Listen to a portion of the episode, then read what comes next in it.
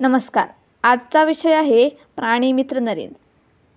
नरेंद्र लहान असताना विश्वनाथ बाबूंनी त्याला अनेक खेळणी आणून दिली होती आणि या अजीब वस्तूबरोबरच जिवंत पशुपक्ष्याचा सहवास त्याला लाभावा.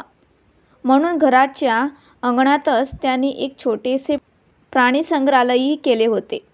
घरात गायी तर होत्याच नरेंद्र आणि त्याचे मित्र या प्राणीमित्राशी खेळण्यात रमून जायचे. नरेंद्रला गायी अधिक आवडायच्या. तो फुलांच्या माळा करून त्यांच्या गळ्यात घालायचा. त्यांची पूजा करायचा. नरेंद्र थोडा मोठा झाल्यावर वडिलांनी त्याला एक घोडा आणून दिला. लहानपणीच नरेंद्र त्यावर बसायला शिकला.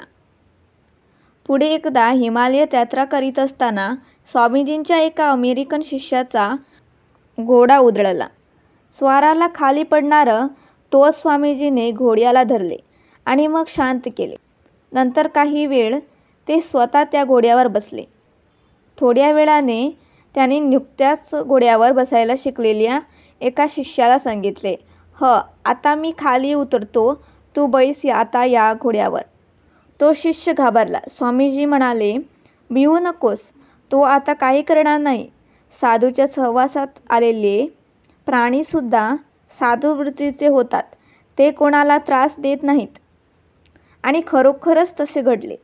पुढच्या प्रवासात त्या घोड्याने जराही त्रास दिला नाही.